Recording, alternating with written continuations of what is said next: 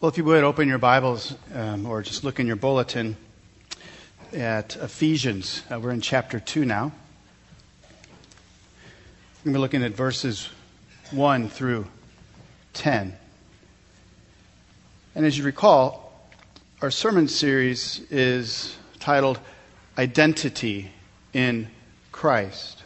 In this letter, Paul helps the Christian church in Ephesus, as well as us here today, to understand just who we are in Christ, that, that our identity flows out of who we are in Christ. You know, uh, many of you here know this, but some of you are kind of new to Grace Church. Uh, our motto here at Grace Presbyterian Church is this Alive in Christ alive in Christ. That's our motto. It's not just do it, all right? That's Nike. We're alive in Christ. There's other passages in the Bible you could look towards to seeing how we were once dead and now made alive. You could look at Romans chapter 6, Galatians chapter 2, but God in his providence has given his people this word before us this morning so that we can know just who we are in Christ. That we are saved by grace. Ephesians chapter 2, verses 1 through 10.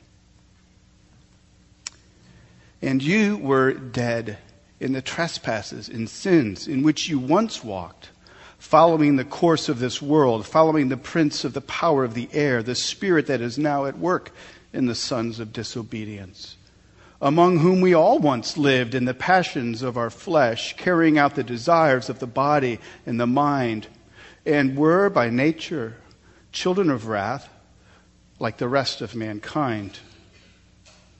But God, being rich in mercy, because of the great love with which He has loved us, even when we were dead in our trespasses, made us alive together with Christ. By grace you have been saved, and raised us up with Him, and seated us with Him in the heavenly places in Christ Jesus, so that in the coming ages he might show the immeasurable riches of his grace in kindness towards us in Christ Jesus. For by grace you have been saved through faith, and this is not your own doing, it is the gift of God, not a result of works, so that no one may boast. For we are his workmanship created in Christ Jesus for good works, which God prepared beforehand that we should walk in them. This is the word of God. The grass withers, the flower fades, but the word of our God will stand forever. If we want to know God, if we want to know His will, if we want to know His way, we must know His word. Let's pray. Lord, we grant that we are feeble creatures. We have intellect, but oh, our intellect is so short of what it must be to, to try to even begin to comprehend uh, who you are, God, Father, Son, and Holy Spirit.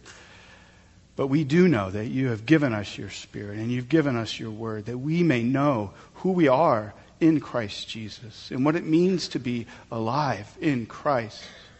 I pray your Spirit would open our eyes. For those who are here who are still dead in their sins, I pray that you would give them spiritual life this morning for all of those who've been made alive, I pray that we be reminded of your, the riches of your grace, which is immeasurable. We pray in Jesus' name. Amen.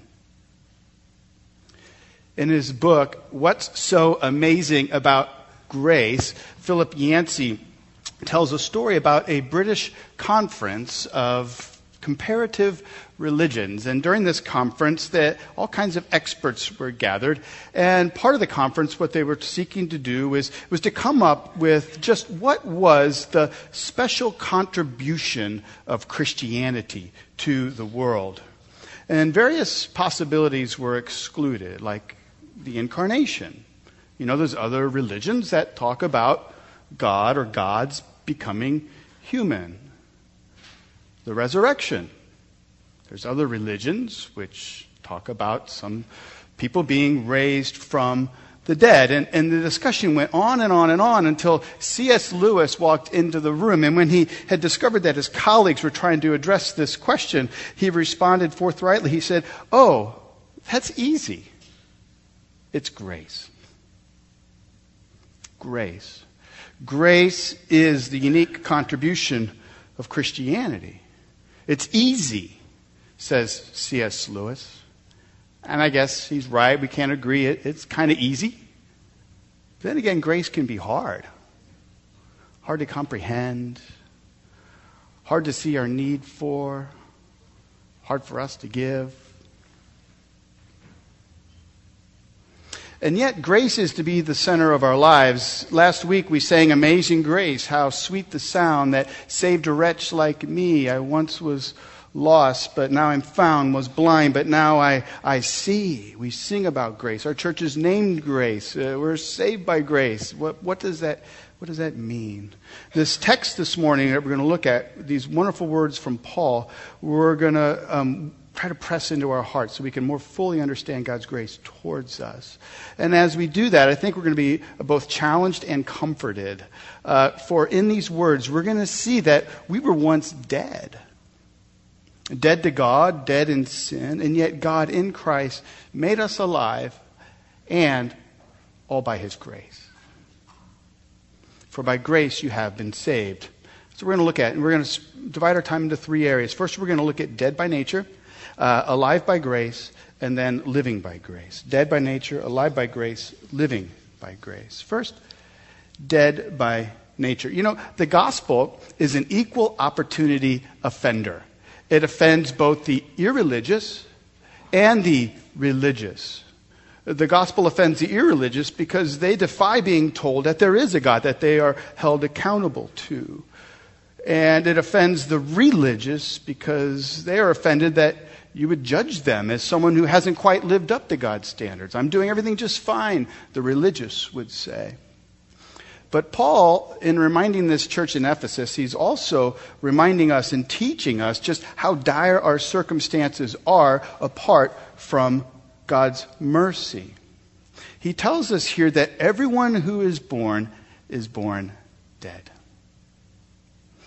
And therefore, we are utterly dependent upon God's action of mercy towards us if we are to be alive. We see it in verse 1. Paul writes, And you were dead in the trespasses and sins in which you once walked. Now, what is Paul saying here? We were once dead physically? No, he's, he's not saying that. No, it's not a physical death. He's referring to a, a spiritual death. Paul is saying, with no uncertain terms, that a life without God is living death. Life without God is living death. It is to go through our days dead on the inside, though alive, alive on the outside. Now, to properly discuss this, we kind of got to go back to the very beginning of the Bible. We're, they were reminded that man and woman were made in God's image, uh, made with a, a, alive both physically and spiritually, flourishing in the garden with a relationship that, that um, words could probably hardly even capture. Uh, we, uh, it's it's uh, a relationship with God where, where all that they did was intertwine with their knowledge of Him and their love for Him. And God, who cared for them, did speak into Eden, and He said, "You can eat of any tree in the garden, any, but but this one tree of knowledge of good and evil, I'm I'm, I'm saying, stay away. For if you eat of this fruit of this tree, you will surely die." Now, when you read through the rest of the scenes there, you realize, well, they did eat of it, and they they didn't die physically, but they did die spiritually. The same God whom they used to run to in the cool of the afternoon to share their day with, to, to speak with, to delight in, now they were running from and hiding from. Alive on the outside, but dead on the inside. What Adam and Eve demonstrate is this that you can believe in God and have a sense that God exists, and yet still be spiritually dead on the inside. In verses 1 and 2, he says, You were dead. But by the time we get to verse 3, we notice that he includes himself in all of us. He says, We were by nature children of wrath, like the rest of mankind. I think we see this all around us here where we live, here in the Hamptons on any given day. There's men and women sitting in their cars or sitting in their, in their living rooms and they're, they're wondering, why do I feel as bad as I do? I mean, my work week was, wasn't all that bad or my week at school wasn't all that bad and yet I still feel empty on the inside. I still feel this paralyzing anxiety that, that's pervasive. Even though I'm successful by, by worldly standards, there's still something in me where I, where I don't feel complete. And, and the answer is right here in our text. It's, it's a life without God is living hell. Life without God is living death. Now, in our modern world, especially we're rich in America, all right. Uh, in our modern world, we have so many conveniences that numb us to our spiritual death. Uh, it's so easy just to run for a nice meal at Bobby Van's, you know, or, or to take a quick trip to Costa Rica, or, or get that new car with the heated leather seats, which are pretty nice, by the way. Um, we have all these things that we can do in which to numb us to our spiritual death. Paul describes this very reality in verses 2 and 3. We're not going to go into a whole lot of detail. I'll just remind you what he says. He says, We once walked in this way, following the course of the world, following the prince of the power of the air, the spirit that is now at work, and the sons of disobedience. And he says, Among whom we all once lived in the passions of our flesh. Paul is describing the numb drifting that is common to all mankind because of our spiritual death. The spirit that is now at work in this world is, works to powerfully numb us to the reality that we need to be unnumbed from, you know, which is that we are spiritually dead to God. And Paul says this, this is where people, a lot of people get, give kickback, but Paul says this isn't just something we be, became. It wasn't like we were born all nice and fluffy and kind and gentle, and, and over time we became dead spiritually. He says this is how we were born. At the end of verse 3, Paul states that this is how we are by nature. This is I know this is kind of hard for some people to grasp their heads around. I know before I came to Christ, this is something I would say, who are you to say that, that, uh, that people are like this? People are, people are born good. I, I, just, now that I've had kids, I just point to them, right? I mean, I love my kids. Don't get me wrong. All right, one of them's here in the room. So, but the truth is, all right, um, you know, think of it this way. I use this illustration all the time. With our kids, do we have to teach them right or do we have to teach them wrong? We have to teach them what's right. Why? Because what's wrong comes naturally. You don't even have to tell a child what a lie is, and you could see it in their eyes when you, you busted them at, at you know two years old, and, and, they turn and they do this look, and, and you realize you just caught your poor precious good little kid lying to you. you don't, we, don't have to t- we don't have to teach our kids to do what is wrong. It comes naturally. Why? Because by nature, this is who we are. I know some of you might have a problem with that. I just don't give up on the message just yet. But I mean, that is the condition of all of humanity. And we're numb to that. Paul says this is who we are by nature. People will say, you know, how dare you say that I'm not good? They'll say, you know, I, I know I, there's a couple things I could maybe improve in my life, but how dare you judge me and say I'm not good? How dare you do that? You don't even know what I did. The other night, if you only knew how good I was. The other night, there was a TV show on, and it was, a, it was the 800 number at the top of the screen, and I saw these poor disadvantaged children, and I, and I looked on them with pity, and, and, and I, I, I, I called. And you know what? You don't know this, but I do about myself. I sponsor a child in Africa. So don't you dare come after me with these words that I'm not a good person. How dare you say that? Scripture says that while these altruistic actions may be produced from sympathy and remorse, they're not works of faith. Klyne Snodgrass states if God is the giver of life, Every act that ignores God is sin, no matter how good it is. Scripture teaches us that without faith, it is impossible to please God.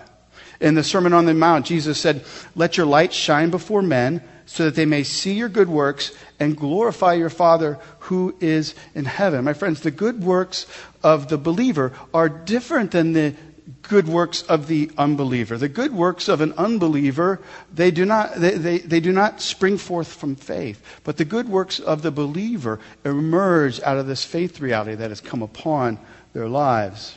And so this is what Paul is showing us. The state of the human condition is that everyone is born dead. And because we're born dead into our sins and, and, and trespasses and sins, we get these bone chilling words where we read in verse 3 By nature, uh, we are children of wrath, like the rest of mankind. And these are, these are bone chilling words, are they not? By nature, we are children of wrath. This is where a lot of people, again, will say, Pastor, here's where you lose me, you know. Uh, God's not an angry God. I like what uh, Lactantius wrote. He's an early Christian writer. He was a um, mentor or um, he was uh, an advisor to, to, Emperor Constantine, and he wrote a treatise on the anger of God. And here's the words he wrote. He said, "He who does not get angry does not care." To which a lot of modern people will say, well, of course God's caring, but he doesn't get angry. But I would like to suggest to you that God's anger or his wrath, which is, which is a settled anger, in our minds we think of anger, we think of like a, like a face of someone all turning red and steam's coming out of their ears and it's unrighteous and they're just blowing their steam and that, that's not uh, God's anger. Uh, it, God is very settled in his anger though. But what I like to suggest is, is that love and, and wrath are not incompatible. Consider, for, uh, for example, all of the residents of Newtown, Connecticut, and all the parents who lost their, their children um, a little over a year ago in that horrible incident in which Adam Lanza came in and just shot a bunch of, of kids. The loss that he created. Would you not agree that the parents and the townspeople have every right, justifiably, to be angered at Lanza? Well, of course. Now, that anger flows out of what? Out of love. Out of love for those kids and for the teachers whose lives were lost. Snodgrass writes As difficult as it may be to conceive, the wrath of God is an expression of his love and deep attachment to his people. So we must come to realize that God's love and his anger, his wrath are not incompatible. God's anger flows from his holy love. Consider the antibodies that are in your body. You know, we have some scientists here. They could probably throw out the numbers, but there's like billions and billions of antibodies. Right? No one's shaking their head. I think that's right. But, you know, at this very moment, you don't know this, but my middle child, Lily, has strep throat. We know this because this morning we looked at her throat and it's all white and red and crazy stuff. So we, we have um, quarantined her in my office. So um, that's where she is right now. But in this very moment, the antibodies in her body are angrily attacking uh, the infection in her body. In a similar way, that's how God is towards anything that is unholy. God is a holy God. His proper action is to fight against anything that is evil or unrighteous or, or unholy. God uh, stands towards sin as much like antibodies in your body. Now, thankfully, God is not like the antibodies in your body. He's, he's, he's patient. He is long suffering. God is very tolerant of our sin. If he, if, if he weren't so, we would all been dead a long time ago. That's what we hopefully need to see. So this is who we are by nature, and, and this is the circumstances that every human being finds himself in, that, that they're desperately in need of God's mercy. Now, I told you the gospel is an equal opportunity offender. That's kind of hard stuff, isn't it? So let's move on to the next point um, being alive by grace. God, who is rich in mercy and full of great love, has made us alive by his grace. Today's Super Bowl Sunday, and so I'm going to use a little football uh, analogy here, but I'm sure, you know, a lot of you guys are football fans. So, and, and I'm sure at some point in time, your team made a huge comeback victory. At halftime, you're down by like 20 plus points, and you know what it is? You're like tempted to just like turn it off, right? But, but in the second half, they, they come alive. They start playing really, really well. They beat up the other team. They win the victory. They tear down the goalposts. I hope you pick up on something. That's what we see here in, in our passage. Look at verse 4. It begins with a but. A but with one T, all right? But. But God. You. You were dead. D E A D. Dead. But God. God made us alive together with Christ. If you have a pen, and not with your Pew Bible, but with your bulletin, if you would underline in verse 4 the word God. God. And then go to verse 5, and then underline the words made us alive, and then with Christ. This is the main idea of the entire passage. But God made us alive with Christ. Christian, if you are in Christ, this is your reality. You have been made alive with Christ. The question for all of us here then is have you had a but God moment? Has there been a point in time in your life when you saw yourself in dead and in absolute need of God's mercy and you've cried out to Him for Christ's cleansing work on the cross? Have you had a but God moment?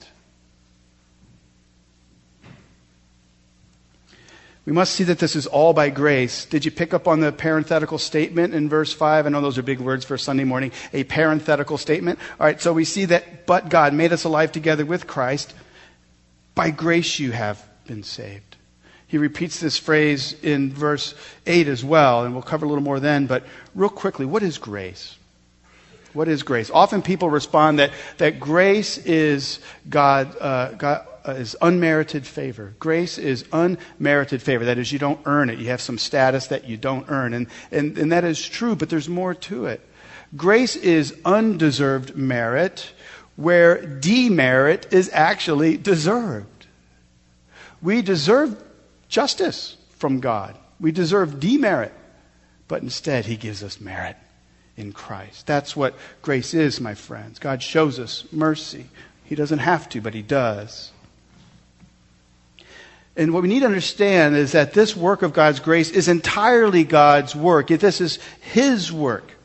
You know, Christians often make this mistake. There's this analogy, this illustration that, that floats around, no pun intended, uh, that this is what God does for you when He saves you. It's like you're, you're out in the ocean and you're, you're flailing, you're drowning, you're, you're trying to keep your head above water, you're barely making it, and then along comes this Jesus guy on a boat and he's got one of those big life rings. They don't use those anymore, but with a, with a rope on it and he throws it out to you and you're flailing and you go, oh yeah, great. And you reach out and then as Jesus pulls you, you, you kick a little and you make it in you know. No, that's not what we see here. Why is that? Why is that image wrong? Because dead people can't grab anything. A more proper illustration is you in the ocean, but you're not flailing. You've settled dead to the ocean floor. And Christ jumps in and gets your body and pulls it out and breathes life into you. That's a more accurate picture. That's what Paul is showing us here. We're dead. Dead people cannot reach out. But here's, here's what God has done for us. If you're a Christian here, then you say, but I believed, I had faith. And he's talking about faith. Well, yes, you have faith, but guess what? That's, that's God's gift to you. We're going to look at that in a minute. But, but um, you would not have believed unless God had not rescued you and brought you back and given you spiritual life. You're, you are able to have faith in Christ because Christ has made you alive so that you may have faith. For some of you, you need to think on that a little bit longer.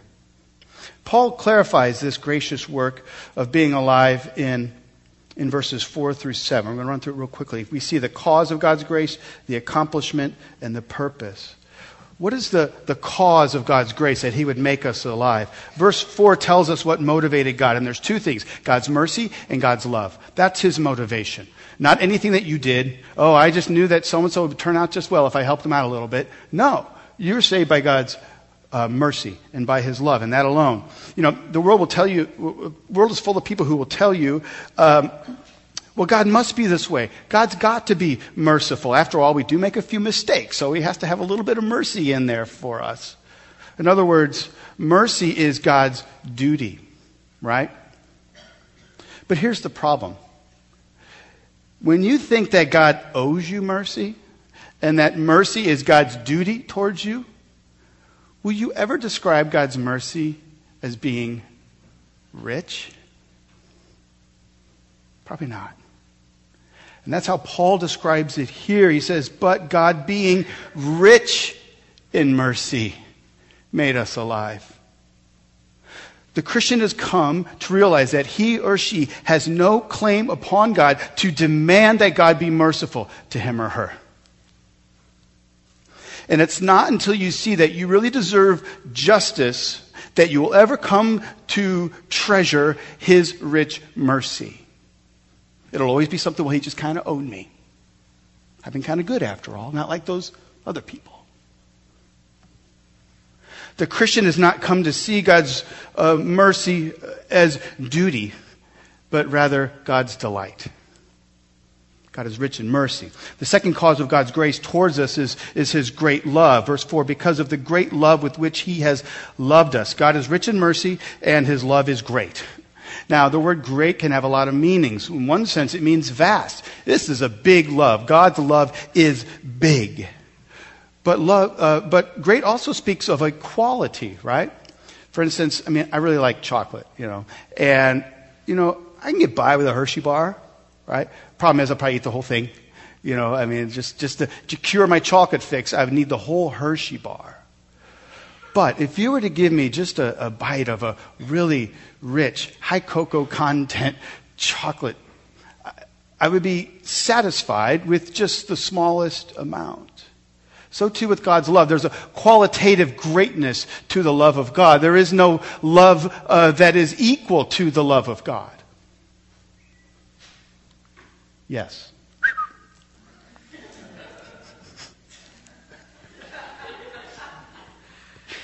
All right.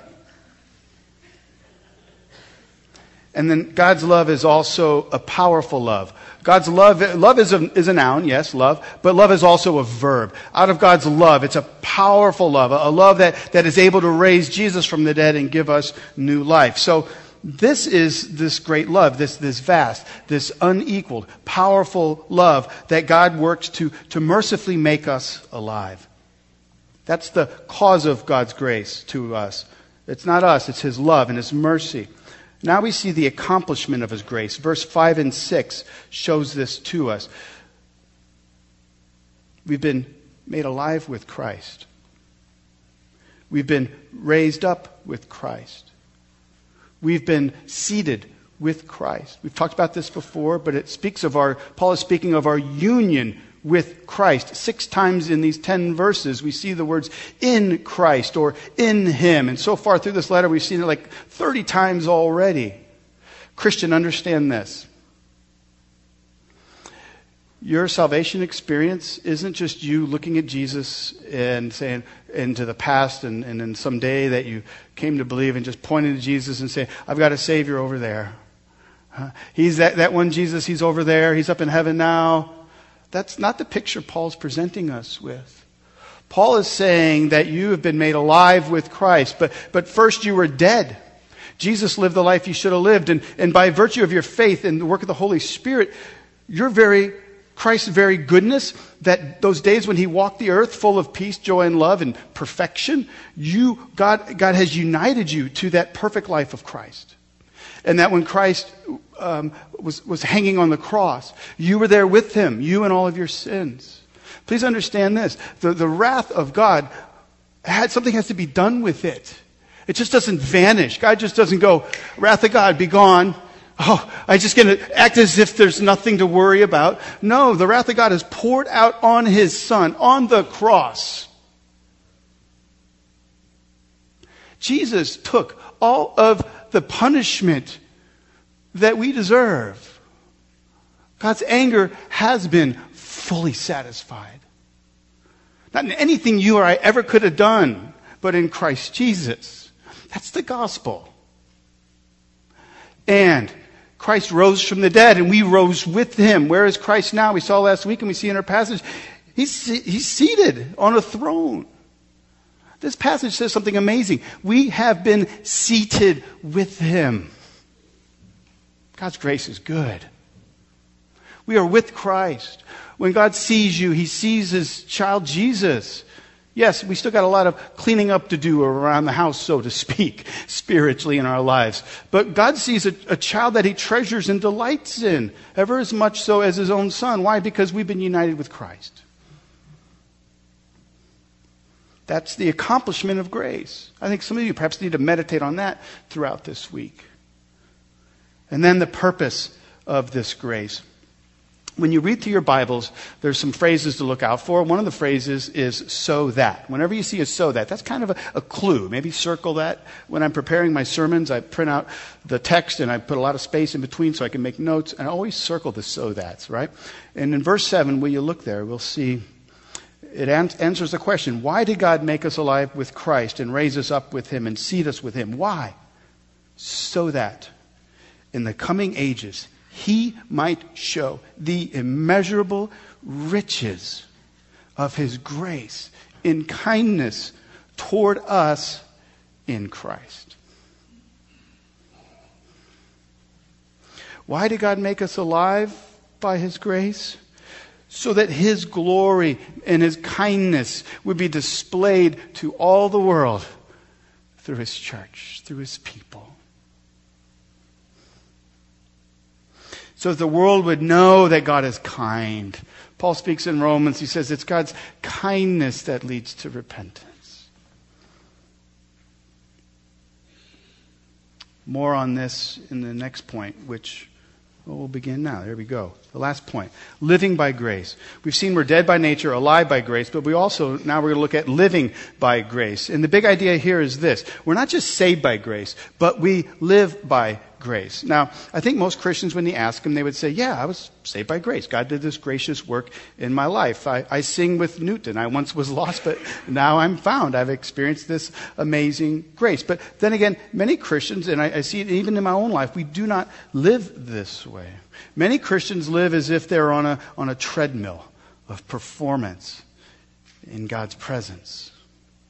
Each day they live in order to continually, continually earn God's favor or prove their devotion. I must do good works to maintain my relationship with God. I need to tithe. I need to read my Bible a bit and I need to fight for justice and serve the poor and evangelize my neighbors. And these are, these are all good things, right? But they need to be put in their proper place. We must not do them with the attitude that by my doing them successfully, I'm somehow earning God's favor, or if I fail on one particular day, I've somehow lost God's favor. I like what Jerry Bridges writes in Transforming Grace. I thought we had some more copies back there. It's, it's my favorite book on this subject. I wish that everyone here would read it, but we're out right now. We'll get some more next week. But Transforming Grace. Here's what he says Grace is no longer grace if God is compelled to withdraw it in the presence of human demerit. Grace is no longer grace if God is compelled to withdraw it in the presence of human demerit. He's saying uh, on that if you, if you fail in, the, in your works as a Christian on some day in which you were thinking that you were going to prove to, God how good you are and how much God really needs you, if, if you fail in that area, God doesn't withhold His grace from you because you've fallen short. If that would just sink in, if we could just really believe that. Our relationship is secure. Why is your relationship with God secure? Well, it's not because of you. It's because of Christ and the work He's done for you. Christ's righteousness is now your righteousness every day that you live until Christ returns. And then you get it like in full, all right? So, if you are in Christ, you are not on a treadmill. You are what? In Christ. Your relationship with God and your worth in His sight has nothing to do with how well you fulfill your Christian duties. Neither your success in the Christian life nor your failures in the Christian life changes anything with regards uh, to God's approval of you. And that's Paul's point in verse 8. He writes, For by grace you've been saved through faith. And this is not your own doing, it is the gift of God. Paul is telling us what we need to hear over and over every day of our lives is that, that this grace is a gift, right? You know, typically we don't pick out gifts, right? They, you know, sometimes we may drop some hints. You know, I could really use, uh, you know, that cashmere sweater. You know, uh, but you, you know, gifts. God picked out this gift. He's the one who provided for it. He's the one who paid the price for it. He's the one who wrapped it up. All you did was rejoice and open it. Paul is saying you ought not pat yourself on the back for something that's entirely God's work. Look how good I opened up this gift, right? We would laugh at you, all right? There used to be a day when you had to save the wrapping paper, right? And then you could maybe open it up well. But these days, we just rip it up and throw it away, right? All right. I think I've gotten us off track. I hope you see that, that even your faith is a gift from God. Even the very fact that you believe is, is, is a gift. I know, I know sometimes as Christians we can get to where our faith is kind of like a work. Well, I've got this faith and it's like something I did and I, it can kind of be a works thing, even our faith, right? But it is a gift. And we see it with the impersonal pronoun. You see the, the impersonal pronoun Paul used? Right, the word it there. He said it is the gift of God. What does the it refer to? Is it, it grace? It is the gift? Grace is the gift? Well, no, it's the whole thing he's saying there. It's the whole preceding clause. For by grace you have been saved through faith. It, all of that. Your salvation by faith, uh, by grace through faith, all of that, that's a gift. Your faith is a gift. The fact that you believe is a gift from God. That should humble us, which essentially is what leads us to our next point here. Um, Paul says, because of this grace, because we're saved by grace, it should change our attitude and our actions. Our attitude and our actions. First, our attitude. We see this in verse 9. Paul says that our salvation is not the result of our good works, so that no one may boast.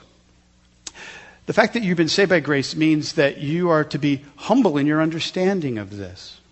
The truth is, often, often Christians, we lack humility. We, can, we look down on others who don't believe, and we, we see them in their circumstances, and, and we judge them, and, and we kind of roll our eyes at them and, and, and pity them, you know. And, and, but that's not the way of our Lord. Our Lord ministered to the marginalized sinners in his day. So much so that he was accused of being a glutton, uh, an alcoholic, and a friend of sinners. Because he spent so much time with the marginalized around him. Oh, that we would be so misunderstood, right? Christians often lack humility with other Christians. We, we tend to look at outward appearances, and so we evaluate other Christians by how well they appear to be f- performing in their Christian walk. And, and so we, we ask, well, do they look like well respecting Christians? Do they act like Christians are supposed to act? Do they use the right Christian lingo? Do they excel at getting things done around the church? I came to Christ in 1995. I was 29 years old. I came kicking and streaming. I was an atheist. I, would, I was like, no way. I was like, God is not angry. That was my story. And God, by His grace, made me alive.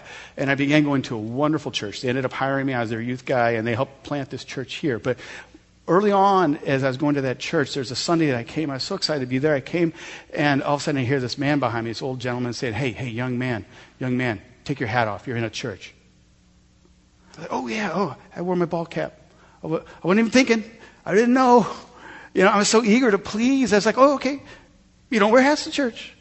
All right, well, I can do that. You know, the problem is though, over time you get built up all these expectations, all these things that you're supposed to do and not supposed to do as a Christian. That man thought he was helping me, but really he was just saying, no, no, your, your, your ability to be here in this worship service is based upon outward looks and things that you wear and things that you do. That, that's not the message of, of Christ. That's not what Paul is saying here. Paul is, Paul is saying, Paul is showing us that, that it's nothing but vanity on our part for us to stack up our good works and judge other people by them. We usually stack up what we're good at. If we're really good at praying, we're like, gosh, people just don't pray very well around here, you know? If you're good at evangelism, I just wish the rest of this church had evangelism gifts, right? Right? Or people will say, but Mark, you just don't know. This, this person's been a Christian for 20 years and they, they, they still treat others like that. I'm like, yeah, we're works in progress, you know? Maybe, maybe we need to talk about your self righteousness, right? That's what we see, unfortunately, often in the church. But what Paul is saying is that we're saved by grace, and this is to bring humility into our lives and how we relate with others. It also, we see here, um, not just an attitude, but our actions, okay? Our actions are now changed because of this. When we understand that we're saved by grace, we start living by grace and acting by grace. I like what John Calvin wrote on this in this passage in Ephesians. He says, Hence it follows that works themselves are part of grace.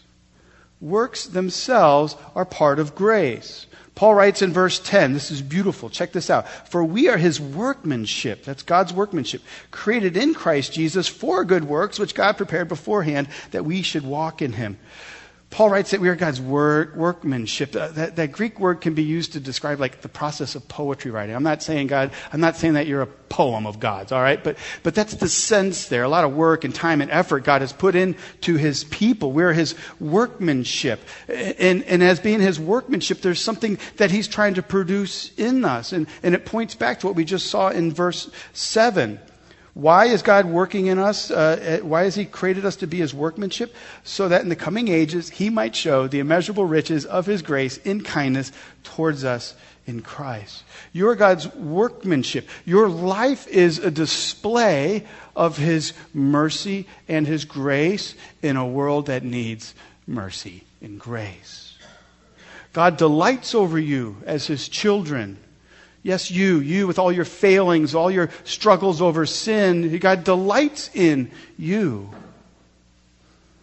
It's as if He's up in heaven. He's saying, Did you see Mary? Do you see her down there? You see how her eyes turn to me in her sorrow? Do you see Mary? Do you see how she's see how she's longed so much in her heart to be pure? Do you see Mary? Mary is fictitious. Mary is God's workmanship, and so are you. God delights over you as his, as his child. God is saying, I've put my spirit in you so that you could be more like my son, whom I love. And I love you. That's the point that we need to have in our heads that we are his workmanship. And so the result of this, Christian, is that you and I, we need to jettison all this false notion that we are to live our lives looking good on the outside, and yet not so good on the inside. We're to be, what is it that we're to display to this world? Our need for grace, our need to be saved by grace, our, our reality that even on the ongoing life as a Christian, I'm constantly dependent upon God's mercy towards me. If we do not do this, church, what will the world see when it sees us? It'll see self sufficient, self righteous people. People who can do what they need to do in their own strength. They're not going to see God's grace. They're going to see your works and your boasting about it. They'll definitely not see any need for a Savior. So, what is the workmanship that God wants to put on display? His grace in your life. So that people can come to see the, the, the, the, the riches of His mercy towards you. When you act like you got it all together, people aren't going to see that. As his church here, Grace Church, I think that's what, what, what draws people in, is we're a place where you can come and say, I'm a, I'm a sinner saved by grace and I struggle. I'm not the husband I know I should be. I'm not the wife I know I should be. I'm not the student I, I know I should be. It allows us to, to relate to each other in this way. That's a beautiful thing. When we live boastless lives, it points others to our daily reliance and dependence upon Jesus. And it's then that people see this workmanship of God's grace in our lives. So, Christian, God's, uh, Paul says that this is God's work that He has prepared in advance for you. It's pretty amazing that we should walk in them. Before we walked how? According to the pattern of the world, we couldn't help it. We were dead. We walked as dead people dead on the inside, alive on the outside. Now, because of this work, we're now able to walk with beautiful good works that, that show the world the triumph of God's grace in our life and in our church. And Paul says that this is God's work that he planned in advance for us to do. Chapter 1, what did we see? From begin, before time even began, God chose you in Jesus Christ. God predestined you to be his son daughter. That's how he loves you. Before, before you could have done anything right or wrong, he chose to love you. Now, what we see here in verse 10, he says, Before time began, God has prepared good works for us to do. And I'm determined that this is not just good works in general. Go be a good church that goes and does good things. No, I believe each and every one of you here, if you're in Christ, God has prepared for you good works that are to flow out of this relationship of grace in which you have with him. And that can be scary but he's given us the power to do it. I don't know if you saw, but, but in, in the passage, we, we see that he has prepared in advance for us. Here's an image that might work good in your mind when you think about these good works that God has prepared. Remember a couple years ago we had that huge snowstorm around Christmas time? I think we canceled services, It was like two feet deep of snow. You remember that? I was mm, playing out in the snow with my little daughters, and there was one point when I was walking around in the snow and, and, was, and was making these footprints in the snow. And I didn't take big daddy steps. I took little girl steps. And I walked in the snow, and made these deep, two foot deep holes in the snow. And I walked around the yard, and my daughters followed in my footsteps. That's the picture of what God has done before us. He has gone ahead of us. He's prepared good works for us. And He's stomped out the holes in the snow, so to speak. Uh, he's given us His Spirit uh, so that we can love Him and, and, and serve after Him and, and go and to pursue whatever He would have us to do. That's what God has done for us. I hope you see that even your good works are, a work, are, are, are, are there because of God's grace. So we're to be humble and we're to be people of action. You know, I said earlier on that, that the motto of Grace Presbyterian Church is to be alive in Christ. I hope as we look at this passage, we've seen just how wonderful it is to be alive in Christ, to be saved by grace, to experience this magnificent work of God on behalf of us. Christian, do you, do you see your life this way? Do you see yourself as one who's been dead, literally dead? And God has come and made you alive. That, that God's anger, his true good anger, has been poured out not on you, which you deserve, but you've received mercy instead. And do you realize that, that there's a, been a but God moment in your life? But God, who is rich in mercy, has made you alive. You've experienced that, haven't you? And it brings joy to you this morning. You're probably thinking, oh, if I could just come more alive to that. My friends, that's the Christian life, coming more alive to what is already true in us. You're in a good place. we all need to come more alive by God's grace to His grace. Let's pray. Heavenly Father, we thank you for these excellent words of your servant Paul. We know they're from you because um, you have made them alive in our hearts and souls this morning. I, I pray that we would ponder and try to comprehend more fully your grace towards us. May we be a people who are alive on the inside and the outside. May we show this world the immeasurable riches of your mercy. Uh, may this world know that your love is great in so many ways. Uh, may we be your people who are kind and gentle and humble towards others and to your church, we pray. Amen.